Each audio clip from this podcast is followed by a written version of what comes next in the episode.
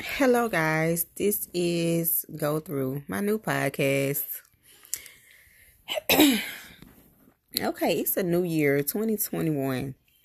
And I'm sure everyone is making New Year's resolutions, doing a cleanse for the new year, just doing a new thing. If you're not, you should.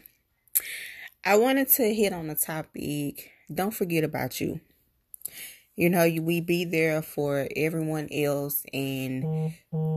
we often forget about ourselves.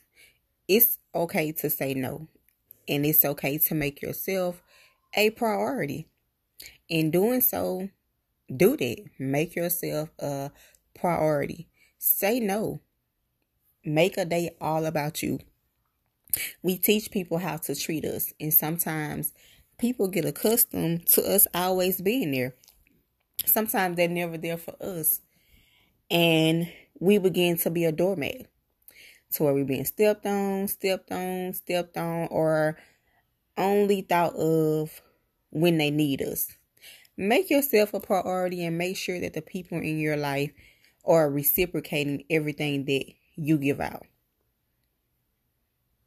Again, make sure your relationships are not one sided. Whatever you give, make sure you're getting in return. Start today. Start a new thing. Start that. Make yourself a priority.